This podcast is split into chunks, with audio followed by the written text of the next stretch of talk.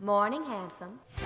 Live from Handsome headquarters in sunny Oakland, California, it's Morning Handsome. Good morning, I'm Hanjiro Ambrose. And I'm Lee Sanger Golden, and this is Morning Handsome on morninghandsome.com, brought to you by liberalguiltradio.org. Today, your dose of handsome featuring both real and fake news, We'll discuss the Star Wars Blu ray changes. sports, T-Paw, is it a real thing or not? Dragonheart, which Quaid was in that? Quaalude, Double Dragon, gay or not? gay. Sarah Palin, is she real or just a ghost? She's actually Teapot in a woman suit. Food, how to eat it and why? Rarely, if possible. Morning Handsome, brought to you by Internet. And Blue Flint cigarettes. Cants Air. And our new Canadian brand, Cans Air Light, from Canada, the Mexico of the North. Uh, You're listening to the musical strains of Henry Mancini, spared no expense. I guess we're safe until Henry Mancini starts opening doors. Ladies and gentlemen, you're in for a real treat today on this, the first episode of Morning Handsome. Did you know Sundays at noon. Did you know that Henry Mancini actually lived in a house next to Mary C. in Balboa? Really? They used to exchange chocolate for music. Hear about that and more on Morning Handsome, brought to you by Liberal Guilt Radio.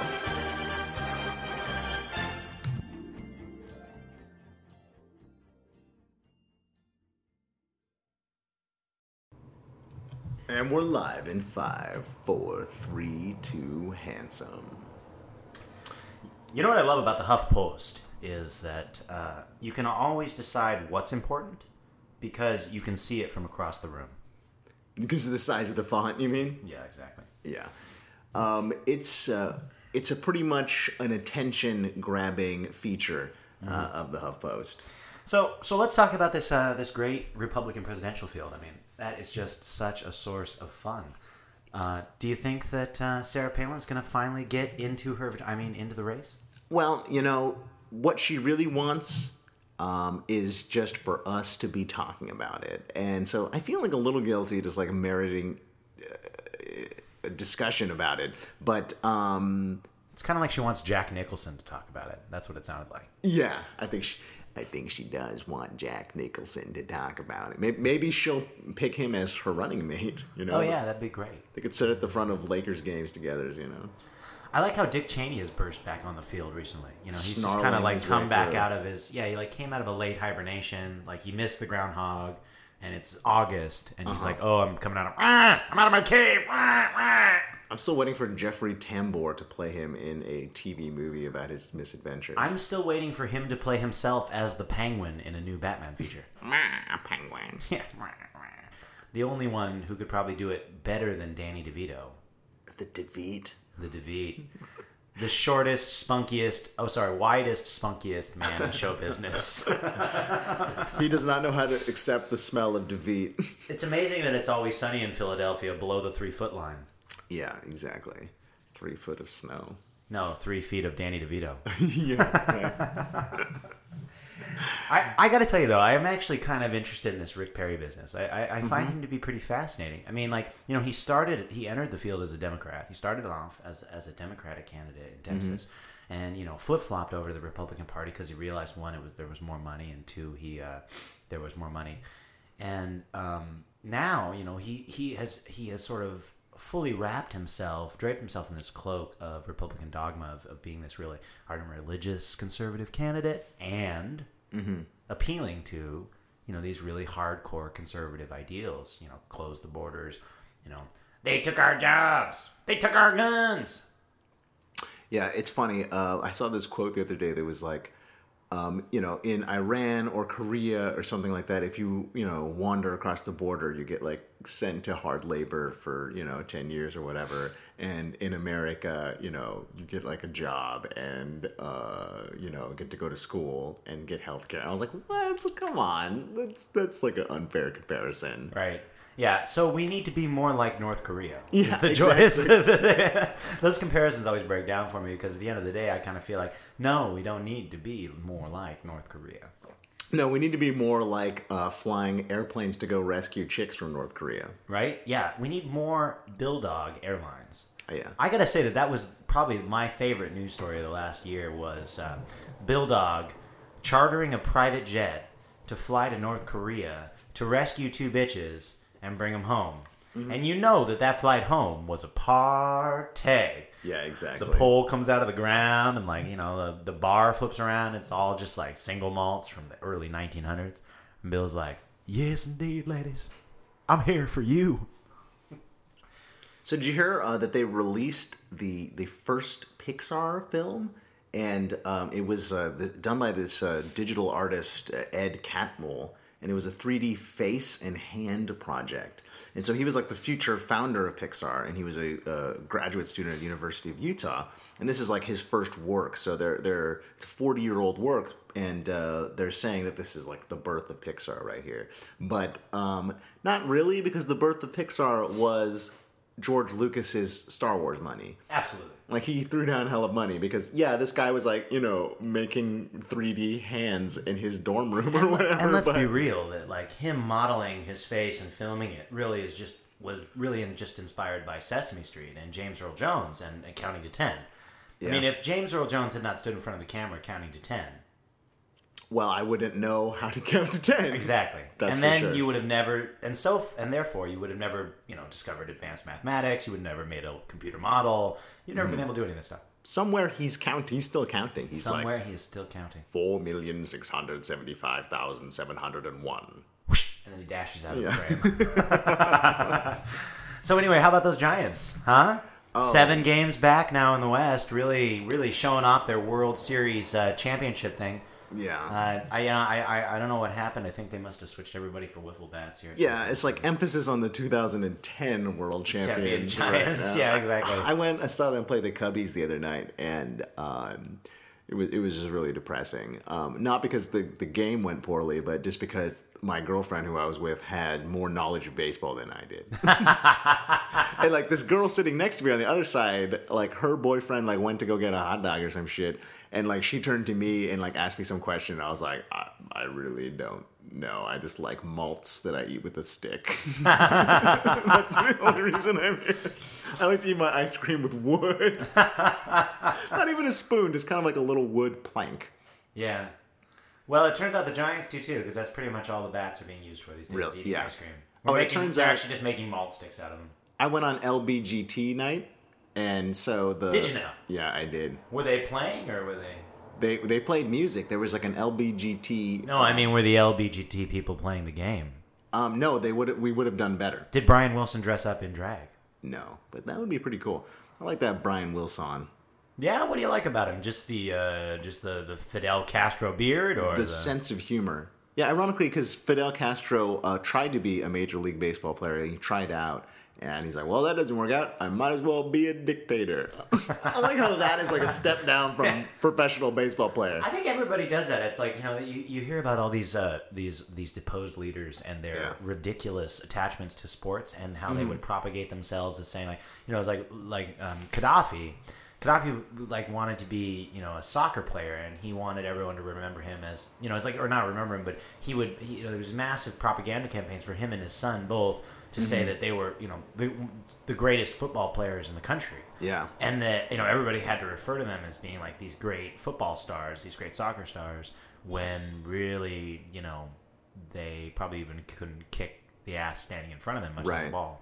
Little known fact Adolf Hitler wanted to be a fast pitch softball player when he was growing up, but he got rejected. So that was his first choice. Then art school. Then he turned to painting. yeah, then painting. when ladies, I mean gentlemen, when softball doesn't work out and painting seems too far off, try field hockey. Before you try genocide? yeah, good choice. So let's talk a little bit about how uh, they took out all the swastikas out of the new Captain America film. Oh, you know, I still haven't seen that. I, I should really check it out, but I uh, I didn't make it because um, I wanted to see. I wanted to double feature Cowboys and Aliens and uh, uh, Captain America. Captain Cowboys and, Green Lantern and- aliens. And unfortunately, um, you know, despite my high hopes, you know, I thought Cowboys and Aliens, a movie that was based solely on a poster.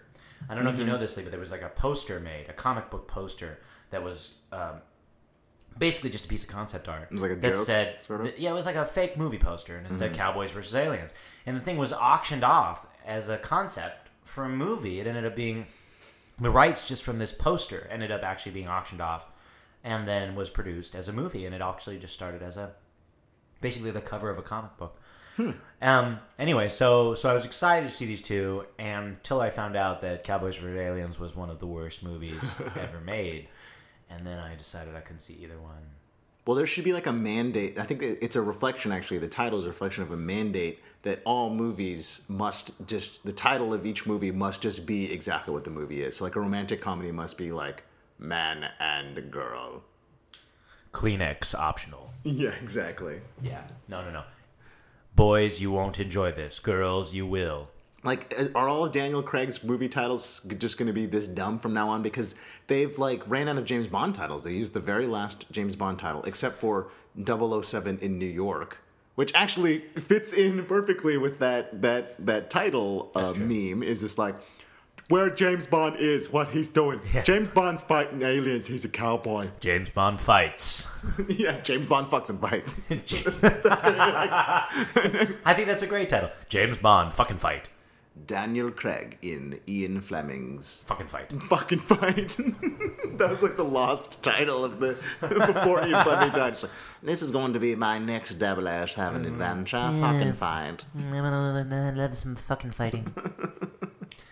I, uh, I, I think that Daniel. I mean, but not that Daniel Craig's previous films were that great a title. I mean, Layer Cake. Mm-hmm. I mean, that doesn't sound like particularly. Like, Granted, it was a movie about bacon. Julia Child. I can't wait to see Layer Cake. They're pushing the needle a little bit on that one.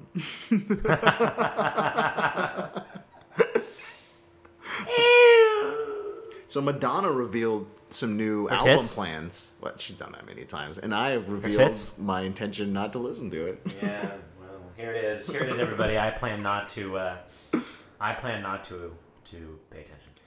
So Obama is previewing his uh, job creation ideas. Oh, Um, Lee, you'd be interested in this. Uh, Yeah. Vandals deface Holocaust Museum in Warsaw, Poland.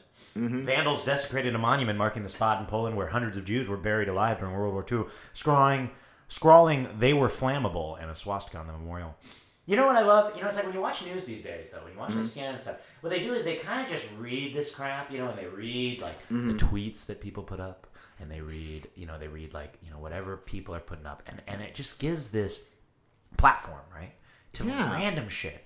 You know, like if I was a newscaster, I wouldn't actually read the part where they wrote they were flammable. Why do I need to write that part? Mm-hmm. That's meaningless. Yeah, you know, they defaced this monument. They're criminals. They should be punished. You know, why do I need to broadcast their statements to the world? do they know who? Like, do they have any suspects in the case or anything?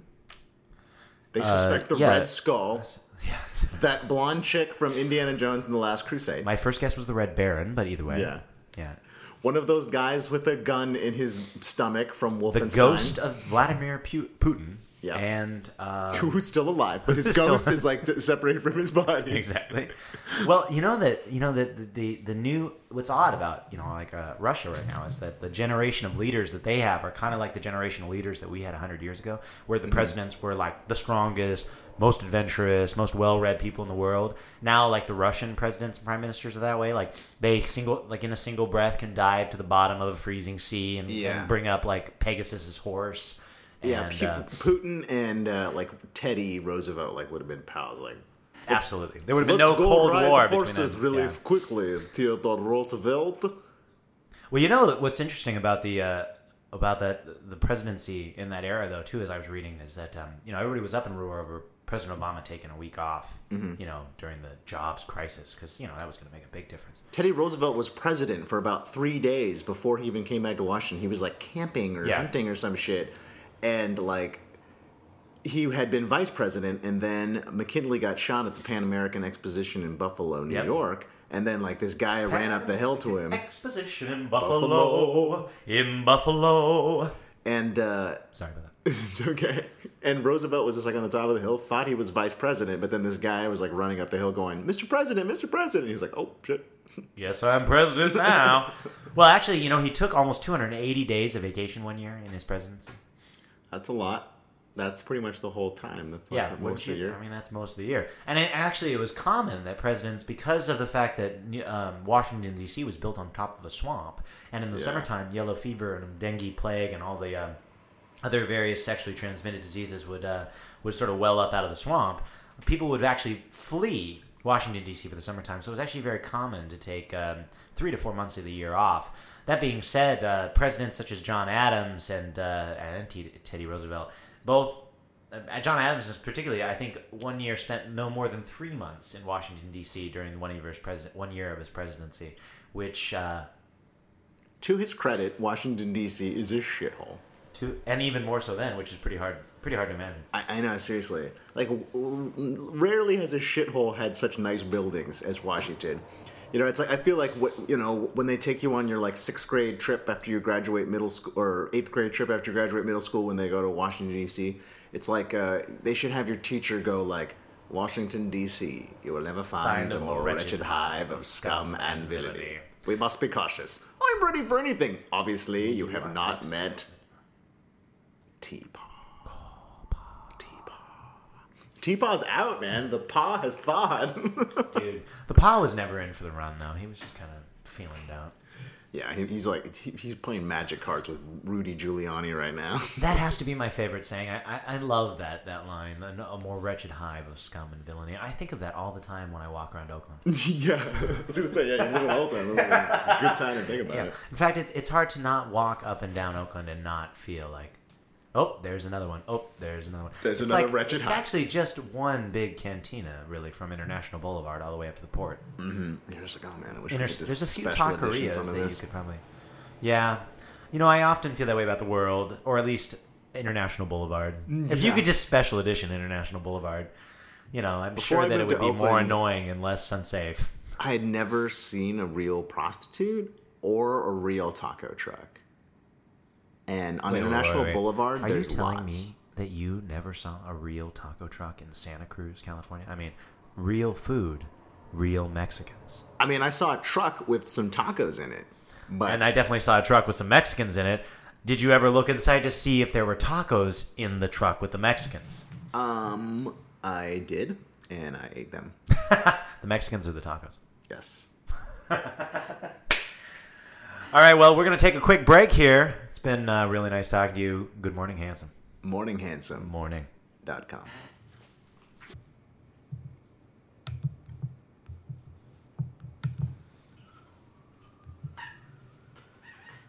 And we're back on Morning Handsome, Sundays at noon on morninghandsome.com, brought to you by liberalguiltradio.org. Might not be morning, but I'm still feeling handsome. Yeah, certainly. I don't know who's happier to see me in the morning my girlfriend, my dog, or the mirror. Yeah.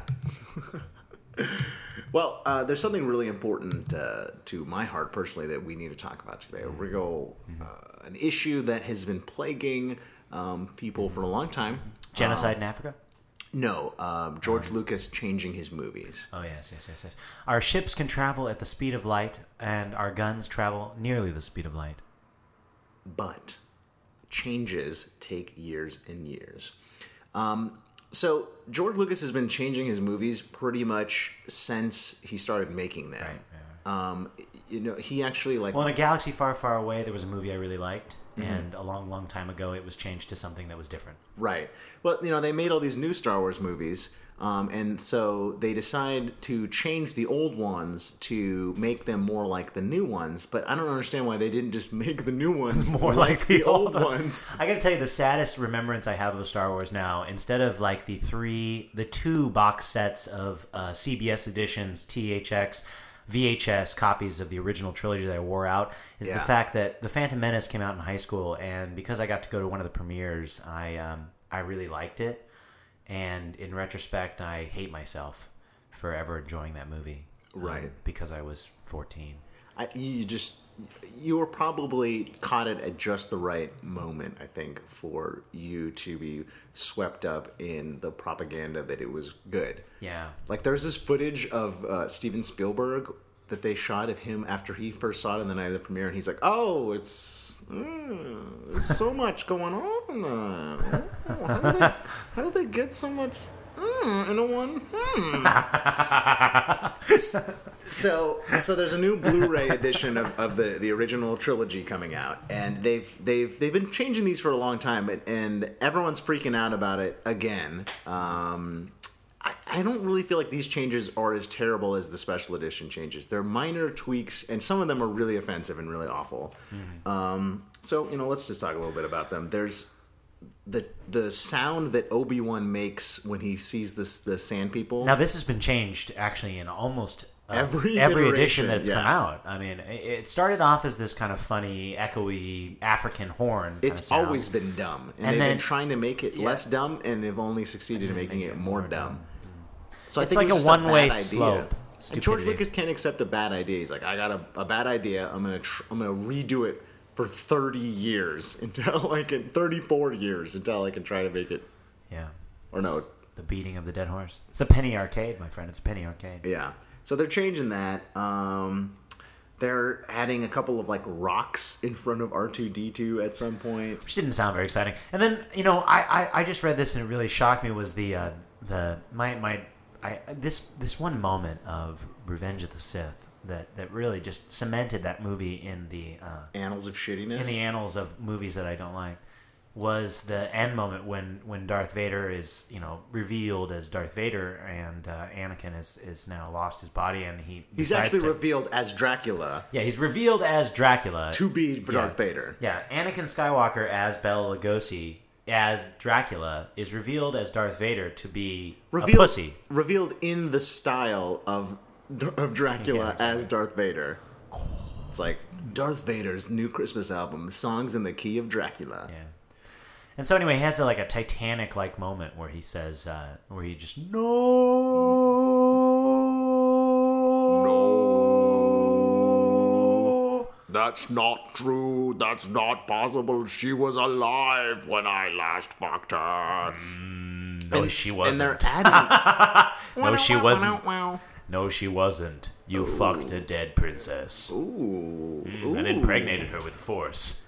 Yeah, and so like now instead of Clerks ripping off Star Wars, Star Wars is going to rip off Clerks. Well, you know, you know what? Actually, they just found out that uh, is really interesting. Is Leia and and Luke are actually not real siblings. They're not twins. They're actually only half siblings because Luke, actually, some some of Luke's genetic material came from Arnold Schwarzenegger's sperm, um, who had actually stooped her uh, earlier right, right. and in, and impregnated her. You're like, no, no. yeah, Natalie Portman's like, I love the water, and Arnold's like, it's not at all like I'm, I'm good at fixing things. Wait, hold still. uh, sperminated. So they're adding. Uh, so the uh, Ewoks are going to blink now. They're Yeah. adding blinking Ewoks. Blinking Ewoks, blink box. They're CGing Yoda in Episode One. Yeah, which is great. You know, fine, I mean, you know, what's, you know, actually though, I gotta say, actually, uh, the the I miss Jim Henson. I mean, like the actual Yoda. That was Frank Oz, but whatever. No, no, no. But it was Jim Henson Workshop that created the the char- the actual Yeah, puppetry. right. No, I mean the Frank Oz voice is great, but I just mean the actual the actual physical characterization of the puppet. I felt had so much more magic Yeah. than the CG Yoda, which is really um, Mm-hmm. th- it's not there. It's a it's, it's it's not real. It's a it's a imaginary Yoda. Yeah, um, it must be like a real big challenge for the actors to just act with nonsense and nothing. And you know, um, I think that with green screen acting, it's at the same moment um, in sort of film history at, uh, during the Phantom Menace as um, screen acting was, you know, in the early silent films. Like people had been used to acting on stage, and so they started acting in movies like they were stage actors, which is why a lot of old silent movies um, have such shitty acting, is because it's like they hadn't adapted to the form yet. And I feel like Phantom Menace was one of the early films that was pretty much all CG, and like actors didn't like know how to deal with that, and they didn't have a particularly talented director to navigate them down this difficult path. And there's a lot of other movies from that era, you know, uh, Sky Captain and the World of Tomorrow, you know, even The Matrix, where like it just didn't quite fit, and it was just. Now I think finally with movies like Lord of the Rings, Planet of the Apes, and, and Avatar, people are starting to understand the form a little better, and uh, I think that the next generation of actors is just going to probably be be great at it. Solipsistic losers who can't get out of their own heads. I mean, I don't know. George Tinkerman Lucas and his fucking big fat, you know, revisionist history thing. I feel like that, you know, the problem is that he hasn't really made uh, A good movie. a good movie So since the original trilogies. yeah. yeah, basically, and he's just been sort of, you know, leaving bills for his devastation along the way to everyone.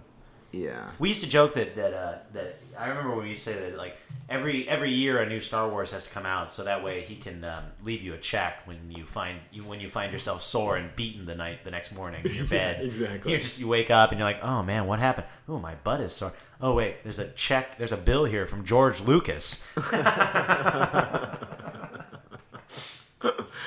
Well, it's funny. Uh, someone was showing me like this this review of Phantom Menace, but this guy it was really funny, but he was like talking about how much he hates the Phantom Menace. But obviously, the guy had seen the movie like a million times, so it's like, do you really hate it if you've seen it that many times? And he was making fun of all of the toys and like filming all. Look at all these dumb toys. I'm like, dude, you have all those toys. You're there filming them. Like, you're exactly what you hate. So, you know.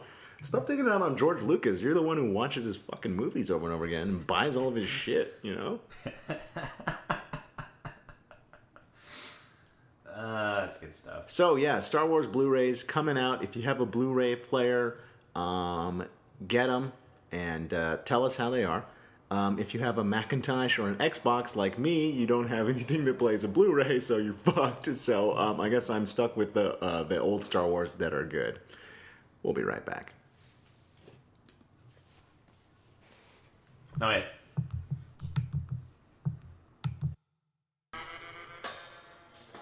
And we're back on Morning Handsome.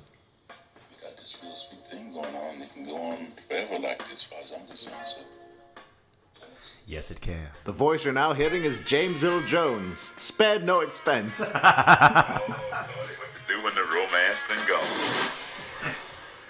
So if you haven't already out there in internet land, I suggest you check out Vader Sessions. Is one of my favorite uh, internet videos. Probably one of the greatest videos of all time. I, I actually, you know, so YouTube, I mean, has really become like one of the greatest stations. Uh, I don't have a cable television anymore at home, but you know, we we love the internet streaming and um, this, you know, something we've started doing, which you know, we used to be just relegated to uh, standing around the cubicle, you know, in a, a five o'clock on a Friday. Now it's sort of like a, a major t- TV station where you can just, you know, YouTube anything. You know, you just you just basically just see what are the top hits on YouTube, and they- they're often um, just phenomenal. I, I I don't know if anyone has ever seen Merengue Dog. Yes. The Merengue Dog is a great video where you actually see a Mexican man in a village who has spent his entire life training a female golden retriever to do the merengue with him. And um, if you haven't seen this video, uh, it's both troubling and awesome. Uh, troubling in that you wonder the relationship between this man and the dog, obviously close though, may be a little suspect. Not to mention the fact that um, the dog seems to really enjoy it.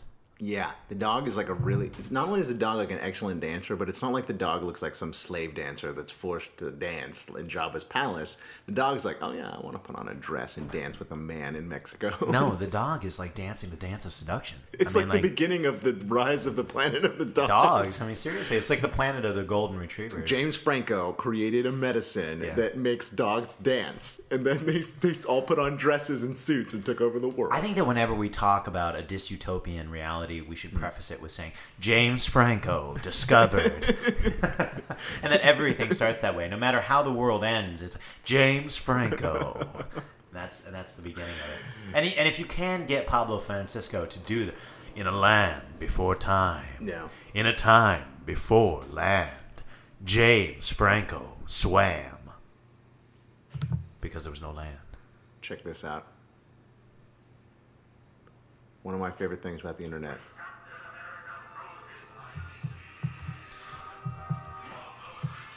so loud. There it goes.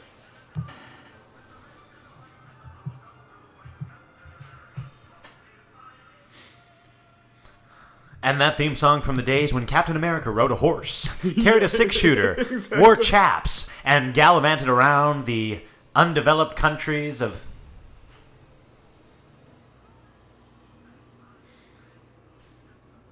It's amazing that Captain America had towed that trailer around with the Andrews sisters so they could accompany him everywhere.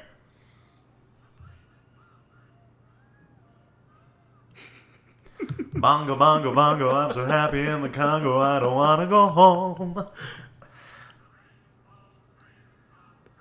This is the Thor scene theme.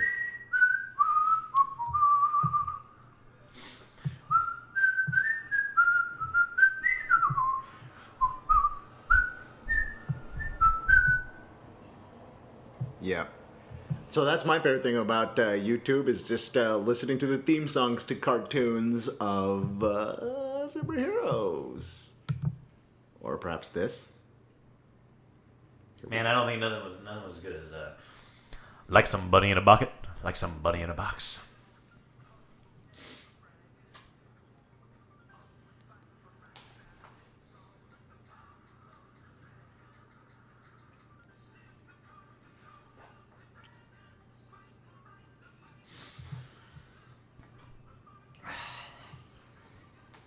Double Dragon.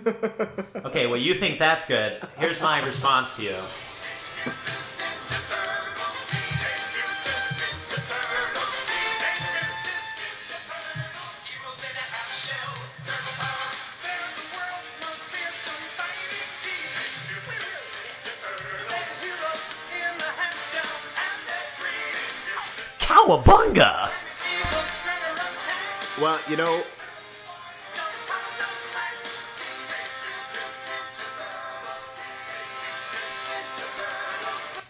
We actually know the person. I don't know if you've ever met met Chuck. Our, we, our Mr. friend- Chuck Lorre? Mr. Chuck Lorre is our friend Nikki's dad, and I had the pleasure of meeting this this gentleman a couple of times. Not to be confused with the uh, the two and a half men. No, the same man. to be confused with. Yeah, not to be confused with because he actually is the same man. You don't have to confuse them at all. They're the same guy. Uh, that was like his first claim to fame in TV land was he writing the lyrics to Teenage Mutant Turtles. Teenage Mutant Ninja Turtles. Teenage Mutant Ninja Turtles. Turtles in a Half Show. Turtle Power. Boom! Sent all of his kids to college. Um, but he's also the same Chuck Lorre of being called a, a Judy McJew by um, Charlie Sheen, Tiger Blood winning, ironically, or uh, they're winning. not. They're not even really Jewish. Dude, I'm winning, They converted to Scientology. winning. They converted to Scientology. What Yeah, the Lorres are Scientologists. Dude. is Nikki a Scientologist? yeah, She has to be, I guess. she's kind of. Really? Yeah. Wow. When did that happen? Well, that's news to me. Whenever you talk about Scientology, it's like, "Oh, this What's the deal with Chinese people? They're Scientologists. Anyway, I was talking about McDonald's. Um, by the way, uh, I'm Jewish and he's Asian, so we can say all those things we just say. Yeah, I'm actually my mother is Jewish, so I'm I'm Jap I'm Japanese. Japanese, yeah. Yeah, I actually I identify strongly. I'm actually more Jewish than I am Asian because my dad's only half Japanese and my mother is all Jew. Mm-hmm. Yeah, she's actually half Jewish, half crazy. So that's uh, 100% Jewish in my mind. Yeah. So you know, when people ask you what half, when you say I'm half Jewish, and they ask you what half, what do you say? Uh, the good half. The, one that the one that shops at Ross. Yeah, I say I say the, uh, the the Japanese half is the fine is the one that finds all the deals, and the Jap the Japanese or the Jewish half is the one that executes on buying Yeah. them. Or talks you out of buying. Yeah, them. talks me out It's of like buying you them. get the you go out and get the best deal, but then you just don't even buy it. You're like, you know what? I don't really. I really need- don't even need this. I just wanted to find the best deal. I go to Fry's and I make them price match, and then I don't even buy it. buy it. I just go and say, "Would you price match this for me? I found a much better price on the internet." And then they go, "Oh well, well, okay." And an hour later, they're like, "All right, fine, we'll give it to you for three hundred dollars less than we have it for." And then I'm like, "Okay, thank you very much. Have a nice day." And I yeah, leave. I don't want it. I don't really want it though. I already have everything I need. Yeah. Actually, I already ordered it while I was waiting for you to price match it. It's gonna be here tomorrow. Oh. Oh. you must know. oh, Dragon. I've had enough Double Dragon. Double Dragon, you know, Double Dragon was just like a was like an equally gay take on uh, the the the Wonder Twins. You know, like yeah. where Wonder Twin powers activated. One of them always had to, you know, got a really turn into something cool, and one of them always turned into something like a used condom or like a half-eaten cookie or something. Right, right. Um, but I feel like the Double Dragon was basically the same thing. It was like you know we bump crotches, and all of a sudden we have superpowers, and uh, we're ready to take on the gay world. Did they really bump, bump crotches? Did they do that? No, they bumped fists. But, Fists. But you know what's funny is like we had this whole generation of cartoons with really effeminate uh, hero characters. It was like Captain America Oh my and the. Wonder Twins and Double Dragon. I mean, these guys. I mean, could you think about more effeminate? Could you think about a more effeminate superhero than Captain Planet? I mean, Um. the guy was like didn't make the cut for the Blue Man Group Yeah, he's too turquoise. because he was too turquoise. And like Didn't you know, he had cut. he had this whole he had this whole group of teenagers who would like you know uh, who would who would you know form a little prayer circle Yeah, or he a was a little smoky drum circle. priest. Yeah, he had this little like yeah he had this little group of uh, former altar boys who would uh, form a little drum circle and summon him. Multicultural former. Oh, a multicultural. and what was like? There was like earth, water, heart, heart. heart, Heart? What? I think you're you, you, you that guy like snuck out of like the Care Bears and Right. like ended up in Captain America. Right. Uh, You know, now there's a concept though. The Care Bears. I always wish there was a Care Bear concept that was drawn up for like a little bit more of a you know action packed or a little more adult Mm-hmm. audience. You know, where it wasn't like rainbow cupcake coming out of their chest, but more like you know mortars or I want to see like a grizzly Care Bear and Right. a and a polar Care Bear yeah. There you go. Battle in a river of fire. that would be the unmade Golden Compass sequel that we never got to see. yeah, exactly. Giant polar bears and grizzly bears going at it. I did th- that movie had its its shortcomings, but it did have a lot of great CG uh, uh, polar bear fights. I can't say no to a good CG polar bear fight. Although I actually find, find that any giant animal that's not voiced by Sean Connery doesn't quite win me over. or Um, Jack Black. Or Jack Black. No, well, animated. Yeah, if it's animated, it has to be Jack Black. But if it's not animated, you know, It should be Sean Dragonheart, yes. Dragonfart. you know, you, uh, Sean, if you, you know, you know, it seemed like the dragon was kind of the pinnacle of your career. Yes, well, uh, pinnacle is a dumb word, so I rarely use it. Uh, but uh, some people have said that uh, my work on the Dragonheart, you know, really uh, was the highlight of my career.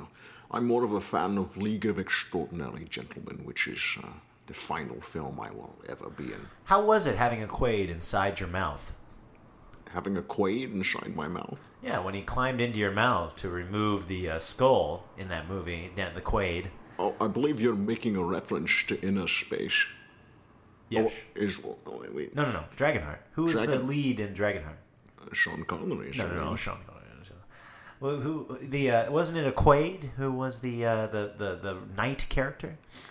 Wasn't it one of the Quaids? I don't. It wasn't the Randy Quaid. I mean, I don't Honestly, was I don't Dennis really, Quaid. I don't really remember any of my co-stars except for Kathleen Zeta-Jones's ass, who is billed separately on, on the uh, on the credits. We'll be right back on Morning Handsome. Right.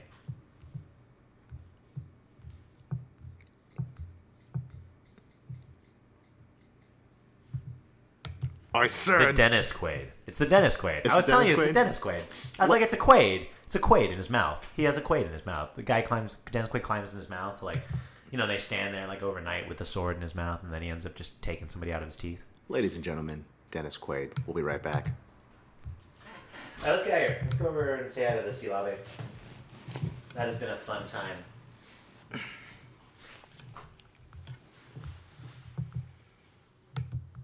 Telling you, you should try those headphones out. Is great.